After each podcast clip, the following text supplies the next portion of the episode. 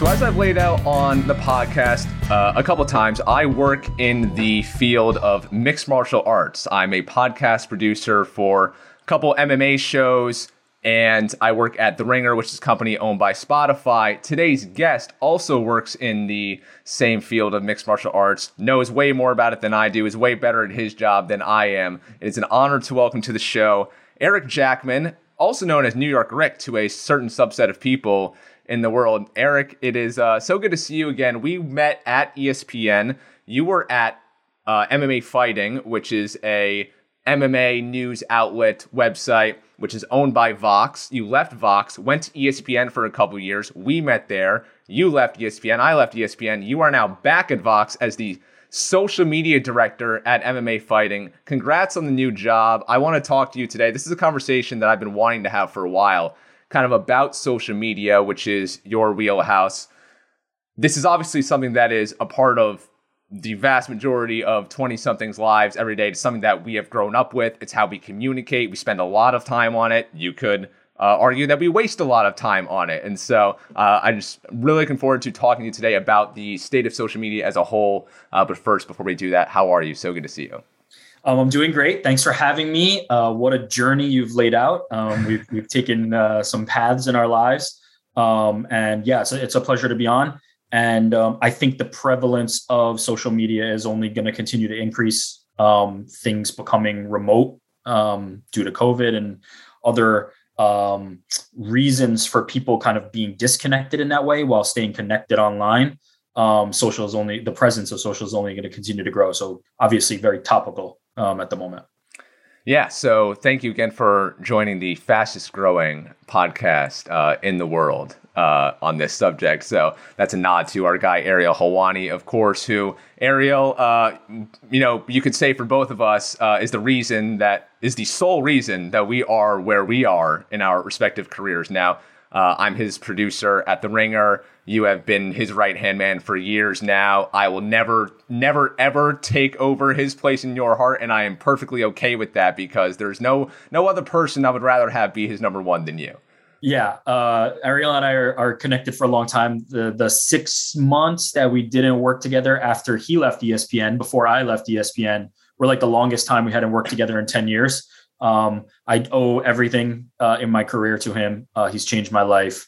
Um, great friend, uh, great colleague, and uh, I know it's uh, you know you, are aligned on that same path with me. So uh, yeah, yeah, shout out shout out to the big man AH. Shout out to the nose. so I want to look back, kind of.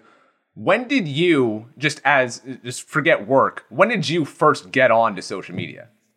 I'm gonna guess, and this is a question I hadn't thought about in a long time. I'm gonna guess Facebook was probably the first entry, or even like if you consider, I guess if you consider MySpace and oh, like oh, yeah? even like Xanga blogs and things like that, and like um, forums even before that, um, the uh, the beginning, then that would be where um, it started for me. So um, I was on internet forums from the late '90s. Definitely, like I was I, when when the internet was coming out, I was kicking around on eBay and like the early stages of of online uh, life.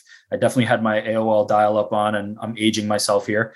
Um, so community started forming that way, and I'd say like that's where it started. Like AIM chat rooms um, was a way to stay connected. Yep. Xanga blogs and forums and things like that.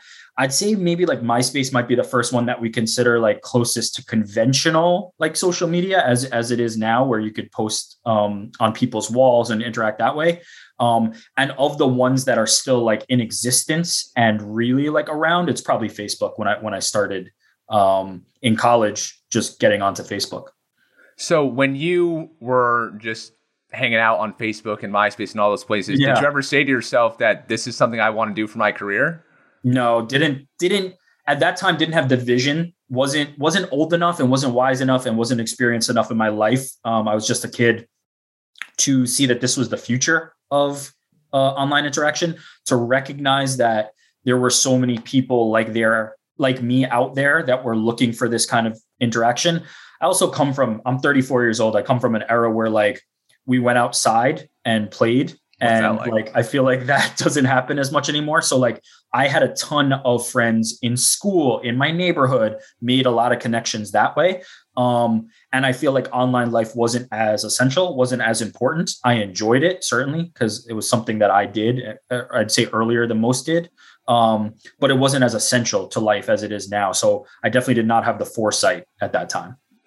So I first got onto well, I got onto MySpace uh, against the wishes of my parents. I did so illicitly, and I was uh, grounded upon them finding out. Then I got onto Facebook when I was in eighth grade. So this was 2010, and then I think I joined on Twitter and Instagram the next year. And I gotta yeah. tell you, I mean, these were the early days of those apps. They were so much fun. They were so much fun to to connect with your friends. In my case, outside of school, to to share pictures with and videos with and memes and to laugh at things together. And the way that the, the timelines were all chronological, you could stay up to date, just keep refreshing. And it was so much fun. And then at some point, it started becoming not as fun anymore. It started becoming getting a, the bad rap that a lot of the apps have today. In your mind, when did it start to no longer be this like just fun atmosphere anymore? Yeah, I think when brands and money get involved is when those things kind of shift. And I think that's inevitable in, in nearly anything. I think that's probably true for most businesses. Um, but when it stopped feeling like, or when they stopped feeling like uh, you're building a small community of just you, um, and now money and advertisement becomes attached to that, um, I think that's when things start to shift. Again, like I make my I make my living in the social business. Um, so I'm, you know, it would it would not behoove me to say that like I don't see the need for that. Um, I I certainly do, and and it has provided me a lot of things. Um, but I think for the average day to day user, that sense of feeling connected to people, the the sinews of that start to loosen and it starts to feel a little more nebulous and you, and you start to drift a little further once a big advertisement pops up in the middle of your interaction or once you're thinking about um, you're watching a video that your friend sent you and all of a sudden there's b-roll advertisement on it and things like that. It starts to take you out of that um, and takes you away from the authenticity and the core of what it is. Um, so navigating that i think is the platform's um, thing to solve. Uh, but I'd say that's probably the point. When the money becomes involved and when there's there's business to be done is probably when you lose a little bit of that sense of community. Yeah, I agree. That always complicates things, and so so do politics. I mean, I, I sure. in my in my opinion, it's the lead up to the 2016 election. So pr- around 2015 is when things just got super, and obviously, like we're not going down a political rabbit hole, but that election just kind of brought a lot of things that were beneath the surface out of a lot of people in this country, and that you know, made itself known on social media, that was when I kind of got off Twitter and took a step back. I deleted my Twitter for maybe two years and really just yeah. kind of detached from social media as a whole because it wasn't an environment that I wanted to be a part of. And excluding TikTok, I think TikTok kind of, you know, it has its flaws, of course, but it's more like that 2011 Twitter right now. It'll it'll be messed up in a couple years, I'm sure, and then something else will, will replace it and be more fun but that was kind of the moment when it really started getting negative and Twitter, Instagram, Facebook really haven't recovered since in my mind. Yeah, I think that's certainly a turning point for a lot of people. Um, again, like if you follow the money, right? Political campaigns, agendas, those things are where now narratives and storylines and things like that are being pushed uh, for one side or the other. We're again, we're not we're not picking party lines here, but for one side or the other, um, it takes away from that the reason you downloaded these apps in the first place was con- to connect with people, not necessarily for for those kind of missions. Um, and I'm with you. I'm aligned on TikTok. Uh, it feels it feels authentic. It feels um, fresh. It feels fun. Uh, rest in peace to Vine, which was a platform I was very uh, I loved. Um, I was I was a big fan of Vine. Um, so I, f- I found that again in TikTok, and and I am a fan. Quick side note: Why didn't Vine really last? Yeah, I think there was some kind of a, a, business dealing there where somebody bought them. I forget whether that was Twitter. Uh, it might have been Twitter. Um, bought them, and I just think they didn't know what to do with them. the The way of the platform seems to be by, and especially this is true of Instagram, uh, owned by Meta, is to cram everything into the singular app, as opposed to where Vine had its place and and now i think the days are gone of that where you would take the functionality as we see with like instagram reels right they take the functionality of tiktok and bring it into uh, the platform. I think Vine was probably a victim of that, of being a really strong idea that could then be taken and put into a platform. Gotcha. Okay.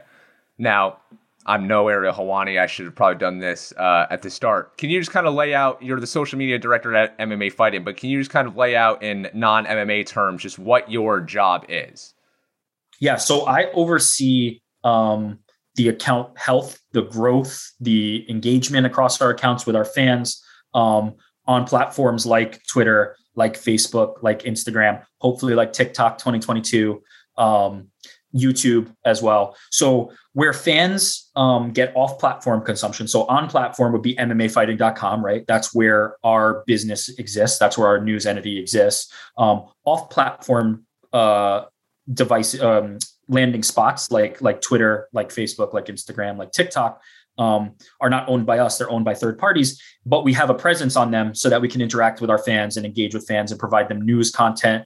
Twitter is a great platform for for a lot of news publishers and, and a place that people find that. Facebook as well. Um, Instagram is a place that maybe visual content is is best seen. Um, but being able to diversify that look of our brand and represent our brand in that social space is, is what I'm in charge of day to day. Okay, so that helps me set up this question that I that I'm dying to ask you. I don't know if its name's escaping me right now, but that that Netflix documentary, I'm sure you saw it uh, about just kind of the toxicity of social media that came out a couple years ago. Yes, uh, yeah. It, the name is escaping me as well, but yes, yeah. I'm, I'm on the same page. I've seen it. yeah, so basically, you know, a lot of us saw that and were kind of horrified by it about how these companies, the the Facebooks and the Googles and the Instagrams owned by Facebook, Meta, whatever, uh, yeah. try to rewire the technology to try to get inside of our brains. Like they try to use our body's own hardwiring, our own chemical DNA against us to get us addicted, to spend more time on their platforms, when the when the app is free it is us that are the product. They're throwing ads. They're vying for our time. All that good stuff is what that was about in a nutshell. In that film you saw a lot of executives from google and from facebook whose job it was to make the consumers us more addicted admit that that was their job feel bad about it leave the company as a result because they felt bad about it. And they would also, while they're working at the companies, not allow their kids to be on the apps because yeah. they knew how bad it was for them. So, for you as someone who works in social media, I am curious to know is there ever a moment in your mind where you're making a graphic for MMA fighting, for whatever it is you're trying to do, to try to make something that stands out to grab someone else's attention? Is there ever a moment where you feel bad or a sense of guilt about what you're doing? Yeah, it's a valid question. I would say no, personally, I don't. Um, coming from a place of I'm an active and willing participant in the social ecosystem, right? Like I am somebody who, beyond what I am producing and providing to the world, I'm a consumer of social media. Um, I like to be on these apps. We talked about how much fun TikTok feels like. I'm a I'm a fan. I like to be on TikTok. Um, so as an as a willing consumer of a lot of these products, um, I am recognizing that I have agency. You spoke about shutting down your Twitter for a while. Um, there is there is a point where I think that that is probably appropriate for some folks, but I do feel like this is a personal preference thing. This is there are a lot of things that are bad for us, and we know this, um, and yet we still choose to do them at times. Um, this is not an argument that across the board or objectively like social media is good or even bad for you. Um, but I recognize that that hardwiring is there, and I recognize that that we are we are being manipulated in that way but i'm a willing participant in it hmm. um, from both the production side and the consumer side um, so i don't have a moral i don't have any moral strife um, in producing content uh, because i'm also willing to consume content in fact i i want to consume content interesting okay so not not that this is a show about parenting advice, but you're yeah. you're you have two daughters. You're I do. you're the the father of two very young daughters. I mean, so they're a couple years away from yeah. entering this world. But how will you let technology and social media be a part of their lives? Yeah, I mean, I haven't thought as deeply about it as I will in the next few years as they're you know approaching that age. My my oldest is uh, just turned four, so we're still a little bit away from it. Um, uh, probably it, it would be, I, I would feel personally hypocritical if I if I took a stance of we can't use these platforms. Um, I think that there is good to be had. I think there is value in a lot of these. I feel like I am a more knowledgeable media consumer due to a lot of these platforms. Um, again, you have to be careful about disinformation and, and understanding what you're consuming. But I think it's it's more in the education of um, I will probably be very diligent in educating them in what these platforms are about before they are using them and understanding them. Like any tool, I think I need to teach them safety and teach them how to utilize these things properly um, before I allow them to just go out into the world and experience it. So I think it's that it's the education ahead of the the use, but I will not restrict them. And then just on your own consumption, I mean, we heard earlier on you had a notification. I mean, your your job keeps your phone always buzzing. You have got distractions coming at you from every which angle, especially in your position. Do you do you ever step back and be like, I need to take a break. I need to chill. I need to go for a walk. Like, how do you separate, if at all? Yeah, there is there is a blurring of the lines, certainly, and especially made harder in the pandemic um, as people move toward home, and I move toward home. My home becomes my office, and now all of a sudden, not only do I not have that physical separation of office and work, um, but my job and my, and my living is based on on a constantly moving environment that gets served to me through notifications and things like that. So the answer is yes. Like if i need to say um, i need to mentally uncheck for this next two hours to go pick up my daughter and go grocery shopping i'll try not to be locked in at that time. Um, it again it becomes hard. There's certain times where you get pulled into it and and the job is what the job is and i and i can appreciate and recognize that and i don't have any problems with it. Um, but i do i do have to mentally kind of compartmentalize and say to myself like yes let me let me physically uh, step away from this and try not to pay attention to it um, and put my mind on something else the physical world that you know i was kind of talking about before where i used to go out and play i have to reset that a little bit. And um, in my job at mma fighting it has been easy to find that work life balance, um, and it's and it's been helpful and, and healthy. I don't I don't know how much you follow kind of emerging technologies and stuff, but I'm starting to dig into the the metaverse, which is kind of sure. where uh, Facebook names Meta as kind of an homage to what is coming, what Zuckerberg and crew are trying to build. How do you feel about that? How do you feel about this idea that on social media a net, uh, criticism of it is you've got a bunch of people on there pretending to be someone they're not. In sure. the metaverse, you can be someone that you're not. How do yeah. you feel about about that world and what may or may not be coming? Yeah, I feel like the idea of misrepresenting who you are or hiding behind anonymity is only going to continue to grow. But I don't think that that is metaverse or platform specific. If you want to be anonymous online, you can be anonymous online. You know, as as long as you're able to try hard enough and figure out the the workarounds. Um, I think it goes back to what I was talking about in terms of safety. Like the the platforms need to build in, and the consumers need to be aware of the realities of of what's to come. I don't think there is any avoiding that the world will continue to move closer and closer to the metaverse and, cl- and closer and closer to um, virtual life and away from physical um, life. And as that happens, we need to as consumers and they need to as platforms and, and brands and businesses um, establish the safety of that. But i think there's a personal responsibility that has to be taken there. I think there's a responsibility for those platforms that needs to be taken um, because i do not think this train can be stopped at this time. Does that scare you at all? I mean i tried explaining this to my parents the other day and they were like what are you talking about? There's going to be a world where you don't even have to exist in the real world at all. And i was trying to say i mean yeah kind, kind of. You can spend yeah. a bunch of time in this non-existent reality. I mean so like what is the, that's su- such a crazy thought to me. It's it doesn't scare me because it doesn't feel here yet. It doesn't feel tangible. It, it still feels like there's time between and there's going to be evolutions between the time where we exist as like a cloud that is connected to um, a network.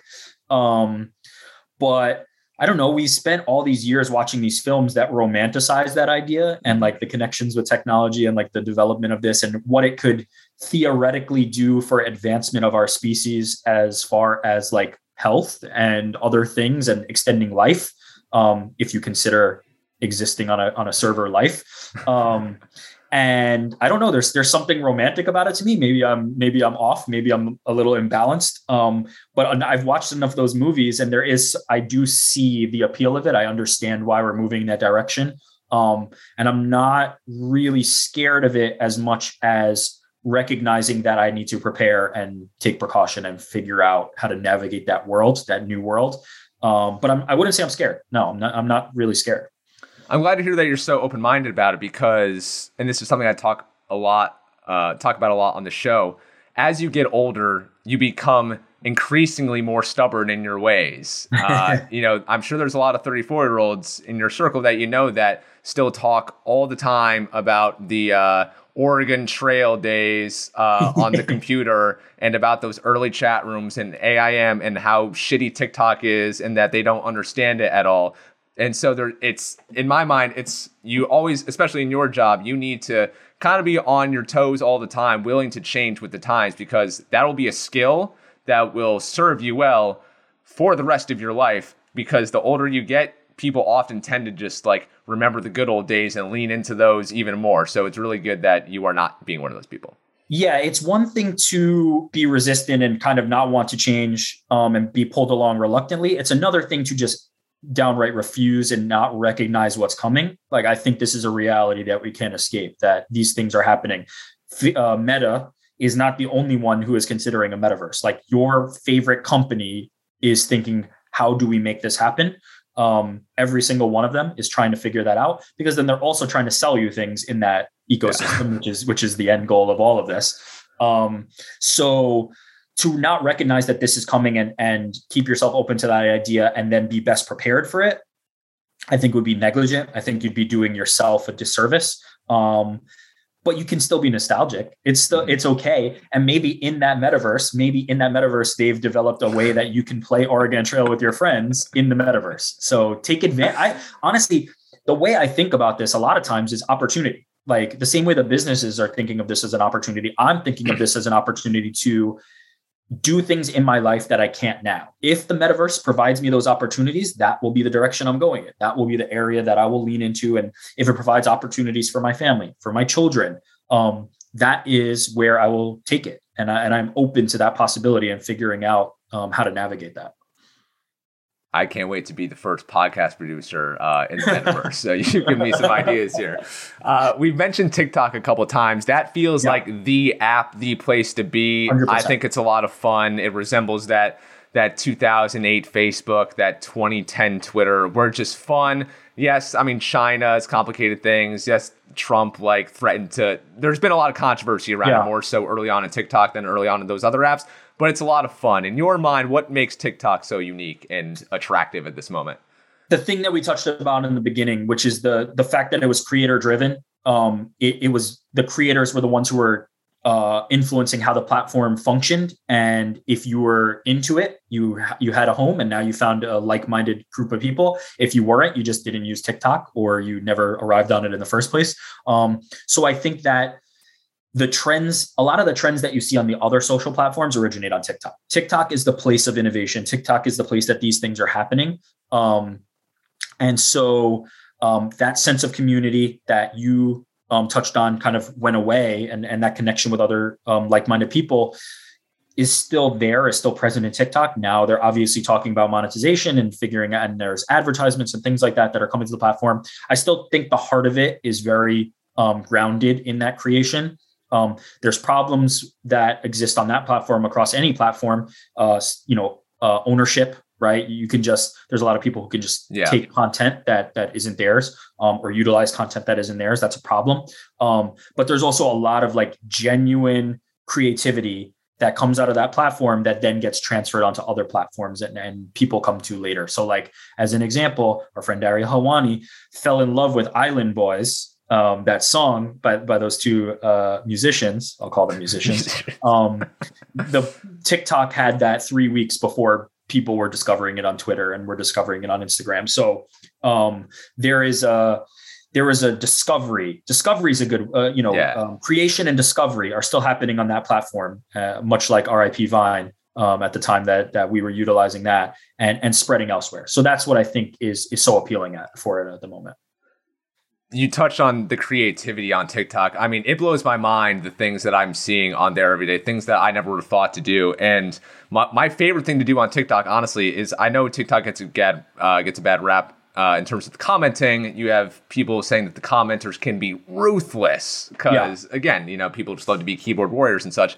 I love to do the opposite. When I see some creative dance or song or something just like really innovative, I just love leaving a comment and just being like, yo, this is awesome. Congrats. Good for you. This 17 seconds right here really just made my last half hour. I'm glad I found this. Yeah. And, and, the those two things are the same are, are opposite sides of the same coin right like the the positivity and the encouragement and the sense of being seen and belonging um is, is there as is the people trying to break other people down and things like that. I think you have to again, I think these platforms are responsible in a certain in a certain capacity for that. They need to police that. They need to make sure that people are not invading other people's spaces because these virtual spaces are real space um, now. They need to make sure that people are not invading other people's spaces, but there also needs to be a personal responsibility in terms of let me block this person, let this ne- yeah. this person never show up on my comments or my timeline again.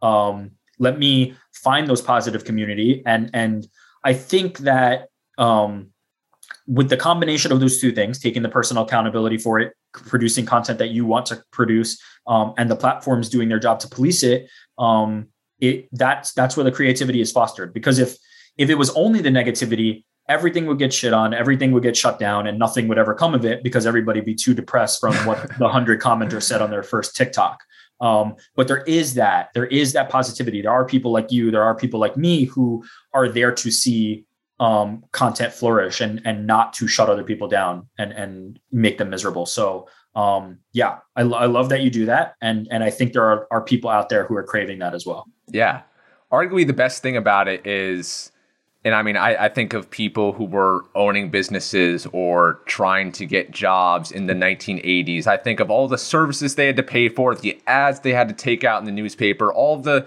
time and money they had to spend because they didn't have this phone and all of those apps that are free. TikTok is free marketing. I don't know how the algorithms work. You know much more than I, but you are literally having overnight sensations. People making viral videos on TikTok, having 10 followers, and still having a video get a million views. I have heard several stories of people getting hired based on their work on TikTok. They weren't applying for any jobs or anything. Someone just found their video on TikTok and said, Wow, you're really knowledgeable ab- about this subject. Wow, you're a really good video editor. We could use you at this company. That is amazing to me and is something that is so far removed from what was happening 20 years ago. Yeah, absolutely. People can be quote unquote discovered um, through a lot of these platforms. The danger of that is the same kind of addicting quality that we were talking about in terms of how the platforms know how to make you addicted. TikTok, in particular, their average watch times are very long. People spend a really? even though the videos are short, people spend a lot of time going through multiple videos, and their average watch times are huge. That's why TikTok is a platform that people are looking to figure out how to monetize and, and get their businesses on um, because those watch times are so long.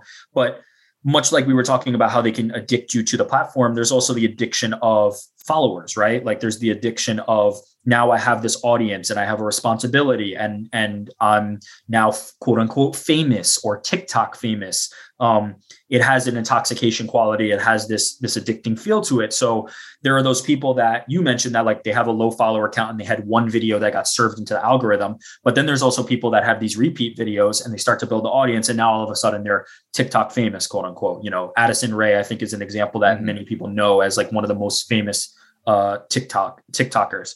Um, so that's the that's the potential danger, right? It can also be lucrative. It can be something where Addison Rae, I believe, is in films now and, and yeah. making a career for herself in music. Um, so it can be beneficial in the way you're describing, but can, it can also be dangerous because um, at, on platform monetization isn't there yet. People are not making a ton of money on TikTok itself yet, um, and so you can think that oh i have this many million followers i should be making so much money. And the, the reality is you might not be. Um, and people can not you know lose sight of that and not understand that.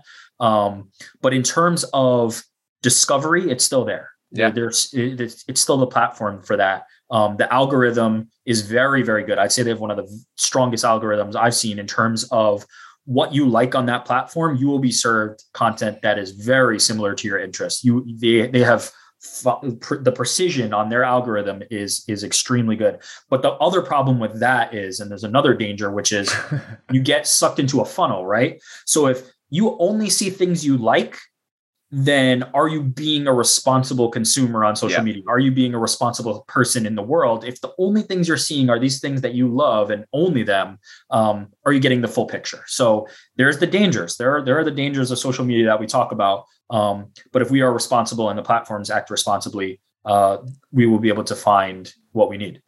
Yeah, and what you're just referring to there is also along the lines of privacy and data gathering, which has which is causing a bunch of problems, especially at Facebook.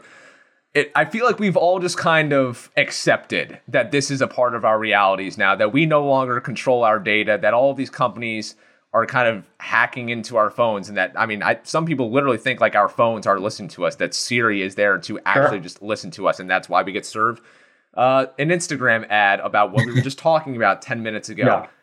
Have you noticed just in your line of work and observations that people were resistant to this idea of the companies having our data and have just now fully accepted it and just been like, I don't even care anymore.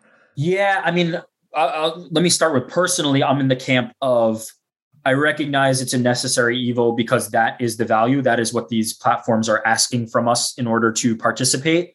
I don't have anything to hide. Like I'm not a particularly pri- private in that sense. Like my data is um, something that I'm not as protective of. Um, but I recognize the danger of that. I recognize, like, I am making a conscious decision. I'm making a, an informed decision based on my personal preferences and needs. I recognize that being able to protect that and not have companies have that would be beneficial to the public. And I recognize that anybody who has that position that they are not willing to fork over their data, more power to them. I support them. Um, they don't need to use those platforms. I am somebody who wants to and willing to participate in that in that um, exchange uh, there. Um, I've noticed that there are many like me. I also would I would I would wager and, and I imagine that this is true and I see that this is true that there's also a, a huge subsection of people that just don't know that that is the exchange that is being made terms and agreement may be something that they see and recognize but have not read and don't right. understand what's being collected and won't know until it actually comes back to impact them what has been exchanged there um, i would i would reckon that we have more people who are ignorant of what's going on than consciously opting in to provide the data um, is my guess hmm. okay uh, there there's just so many there are so many things that can be monetized. There are yeah. so many pieces of data now. There are so people don't think about when you're walking through the supermarket, your consumer habits and what you're looking at and what items you're scanning and things like that. There is there are entire businesses built on this, and it is the most lucrative part of what these platforms are doing. Um, and I don't think they quite understand how granular and microscopic this collection of data can be. So they are they're not aware of what the impact is. Um, and I, am saying that as somebody who doesn't have a sense of all of it. I have a sense of some of it, but I don't have a sense of all of it. And so um, I would think that more people are not aware than opting in. But there's also people who opt in. I'm op- I'm for sure opting. I love it. In your mind, as a as a content creator or someone who, yeah. Uh, you know, you were doing it at ESPN and, and now at MMA fighting, what what wins on TikTok? What strategies win on TikTok? Yeah, there's a lot of um, there's a lot of different ways to do it. Obviously, one one of the most tried and true strategies is utilizing sounds um, that are being reused. Um, a lot of people follow the same trends and utilize the same sounds. You can on that platform click into the sound, and then you can see other people who have used similar sounds, and you start to see trends and patterns. Um, so that's one way. Um, hashtags, certain hashtags are very popular and continue to show up on the for you page and are utilized um, but I think, and this is going to be the most cliche BS like nonsense answer, um, but it is it is actually true. Trust me, it is actually true. Original thought content creation works on every platform. If you have something that people want, that is the key to success. There isn't an overnight like I used this sound and had a good idea for it, and now I'm a, a superstar. The key to any platform, YouTube, Twi- TikTok, Twitch, Instagram, Facebook, Snapchat to a lesser extent, um, is to be original, is to have a lane figure out what it is that you want to do, right? You want to present something that's valuable to people. The, the best way to present something is to do something that nobody else is doing. Because if mm-hmm. you're the only one doing it, you're the only source. They can they can only come to you. So do something original um, and be consistent with it. So if it's a podcast, right? If if podcast is what you do, do a really good high quality podcast that talks about topics that you think there's an audience for that you're passionate about and the audience will come. It's the same on tiktok and it's the same everywhere else. But um as far as like the the easier more surface level um things is once you have that idea once you have that kernel of what you want to do make sure you're consistent make sure you're posting um and not just hoping that like oh i made two you know videos on TikTok. I'm hoping they'll take off. They could, they might, but realistically, it, sometimes it's a slow grind. You need to be continue to be putting that into the world. Engage with other people is something that works really well on TikTok and really well on other mm-hmm. platforms as well. Is um, the TikTok has the um, the ability now where you can reply to people's comments and produce another video in, in reply to them. Um, they are also piloting um, answering other people's questions, like just being able to feel like take a question that's that's out in the open and out in the field that people have asked and provide your video response to it. So that kind of organic engagement and interacting with other creators on the platforms um, is something that will work. There's also, and this is very much of the Vine era mentality, the ability to work with other creators. So mm-hmm. if you're a creator and somebody else is a creator and you guys have platforms, um, meet up in real life, figure out things to do, or don't meet up in real life. Meet up or on metaverse. Uh, yeah, or in the metaverse, or even on the DMs of uh, whatever platform you're using, and make that connection. Make content together. Amplify the audience, the potential audience for your voice. Um, so yeah, be genuine, be authentic. Come up with something that that is most uniquely you, and you can be passionate about, and that you're not struggling to create. That you really want to put the time and energy into creating, and interact with other people on the platform, um, and see where that takes you. Um, the reality is there's no guarantee of overnight success. There's no guarantee of that on any platform in any walk of life, right? Like you may kill yourself and grind and, and make yourself miserable at, at something and it just may not be successful for you. Um, so that's why the passion is so important. Do something that you really, really want to do that you can put the effort and the energy into that if 10 people or 10 million people see it, you're going to stand behind and be proud of. So if if someone comes to you and I appreciate that. That was tremendous insight. If someone comes to you and they they run a business or you know they sell flowers, they're a yoga studio, they have a podcast, whatever it is, and they come to you and say, "I recognize that I need social media in 2021 to get my message out there about my product, about my service." They ask you, "Where should I be and what should I do?" What do you tell them? Before I tell them where they should be and what they should do, I'd ask why do they need social media? Um, because I think everybody thinks they need to be on social media. Uh, the reality is not everybody needs to be on social hmm. media. If you if you are not primed for producing content for social media that can be distributed, it's better to not play the game than to play it poorly. Um, so, so all in or all out. Be all in or all out, but also like recognize what your strengths are right? You don't need to be on every platform right? If you're if you're a video if you're if you're somebody who's in a business of producing long form video content or you think that long form video content would be the best thing that represents your brand or whatever that thing is you're doing then maybe you only need a youtube. If you have a twitter that has no following um, and can't show people on that platform with things that are fit for that platform why they should be following your long form content elsewhere or not providing value on on Twitter. I'm just using them as an example.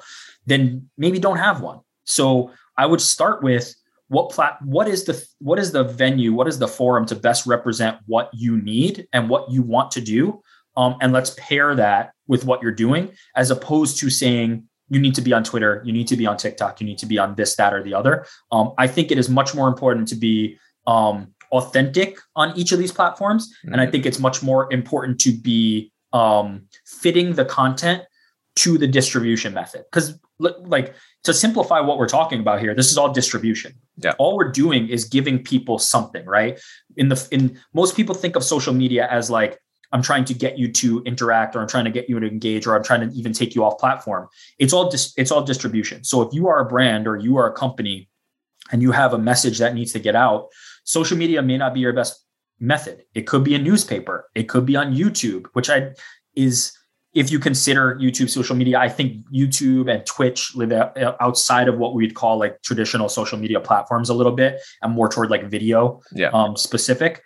Um, but maybe those are the right platforms for you. So I don't think there's a, a catch all. I think if you are a brand that exists on a lot of these platforms, especially if you're a higher profile brand, to me, TikTok is the place that you'd want to be most readily because the the captive audience is there yeah. and it hasn't been kind of monetized um, as heavily yet. Um, but I don't think there is a one size fits all. You need to be on this platform or all platforms. I think you really need to understand your what it is you're offering and why the distribution makes sense for that. When it comes to strategies, I think of one of my idols is uh, Gary Vee, who uh, yeah. dabbles in the MMA world. So I know you're familiar with him. And then our yeah. guy Helwani. I mean, they they are of the mindset that just more, more, more post, tweet, IG story, IG post as much as possible. Who cares? Don't worry about the time. Just just get it out there. You have other people on the other side of the coin say, you know, less can be more sometimes. Uh, it leave the people wanting more. Like make it short. Get like, where do you fall on that? Yeah, I fall closer to the latter. I cl- I fall closer to less is more. Um, but let me tell you why Gary Vee and Ariel Helwani are outliers, right?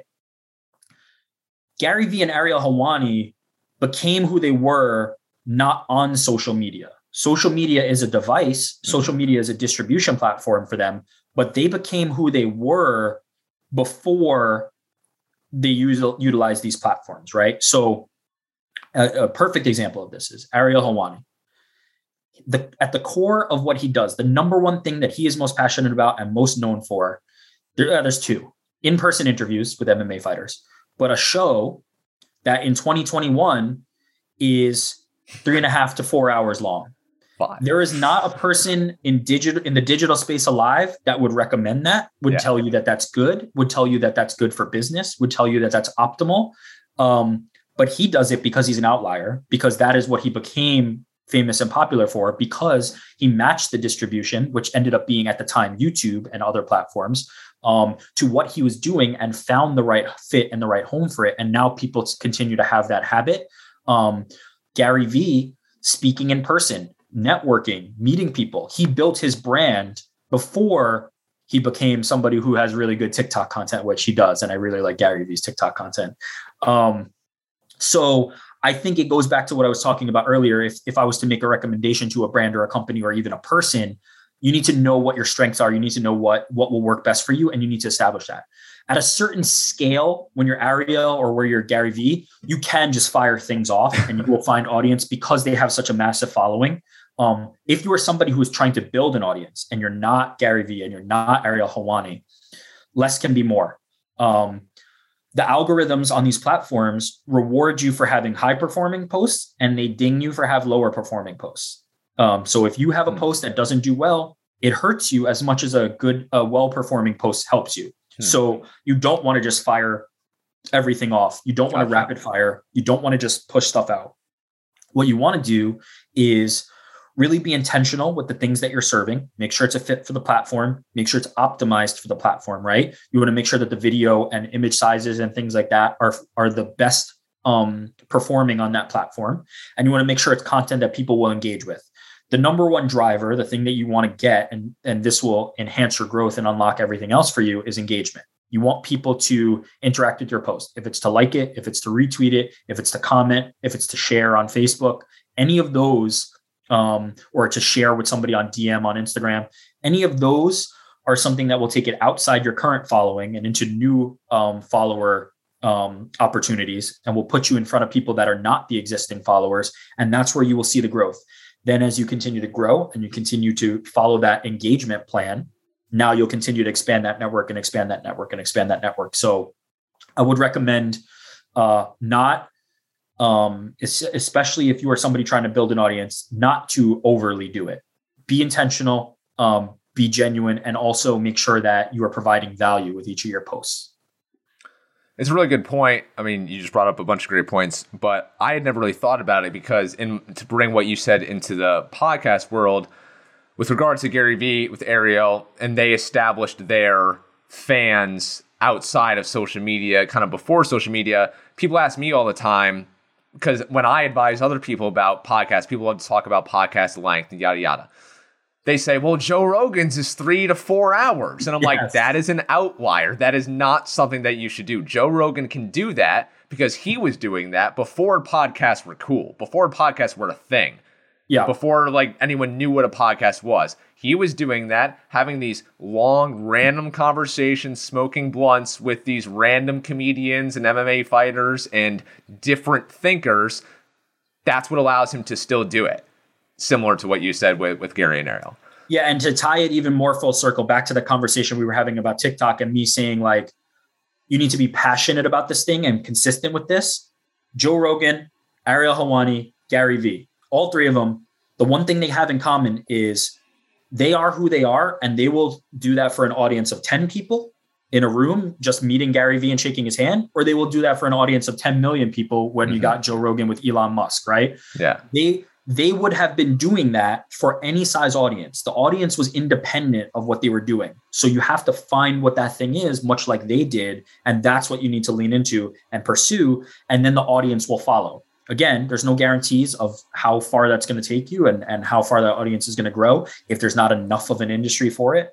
Um, but that is the key to the success. You have to find that thing and, and pursue that with everything you've got.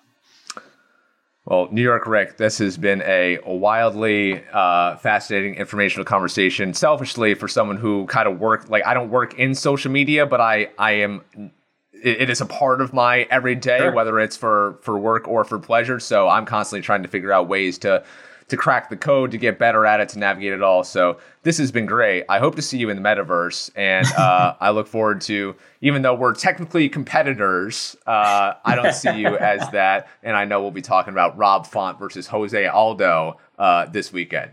Damn! Look at you, Troy. Oh, still with it. Um, two two things on that. One, yes, I hope to see you in the metaverse, and and I will uh, for sure um, be be joining you there.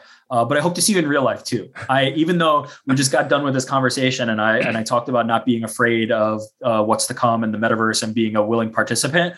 Um, there's still nothing like seeing somebody face to face, and I still uh, am nostalgic for that. So uh, I hope to see you again soon.